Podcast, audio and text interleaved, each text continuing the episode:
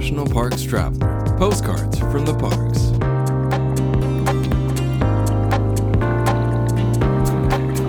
The summer of 2022 dropped Jackson Lake and Grand Teton National Park down substantially.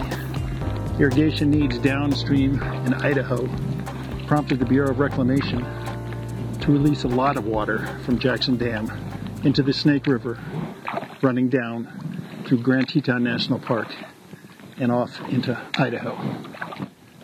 Still, is there really ever a bad day to be out on Jackson Lake? My wife and I came here for a couple days of relaxation, try and reground ourselves away from the office, away from text, away from emails. What we found was spectacular scenery and an almost empty lake for sea kayaking. Our first day was gray and overcast, but still, the lake laid down. It was almost like a sheet of glass. It was so calm. We got a good workout in. Our next day was even better though. Although there were clouds in the sky, they just kind of dotted it, added a little texture, while the Tetons themselves stood high in the sky.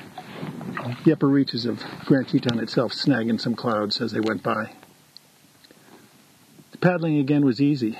There were no waves, just flat water, bright sunshine. Pelicans here and there.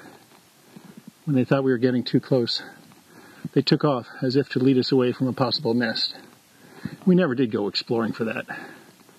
We wanted to let them be. The beach is cobblestone beach much higher than you would normally see with, with Jackson Lake full. But in the forest you could hear the birds just having a great time. We came out in early June before summer vacations truly got underway, so along with the lower lake level that discouraged boaters from coming out,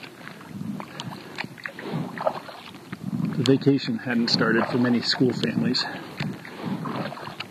It was almost like being in a wilderness area, all by ourselves, miles and miles and miles from anywhere else, from any urbanized area, from any towns, from any cities. Truly was nirvana. We have been told by another couple of kayakers that if you can get out early enough, and they're talking like 6 a.m. in the morning, they have seen bears swimming from island to island in Jackson Lake. That's something to put on the to-do list for our next visit. For now, though, it's just us and the Tetons and some white pelicans and the occasional osprey. And easy paddling on Jackson Lake. From Grand Teton National Park, this is Kurt Repanshek. National Parks Traveler is a 501c3 nonprofit media organization providing daily editorial coverage of national parks and protected areas. Traveler's coverage is made possible by reader and listener donations. Visit us at nationalparkstraveler.org.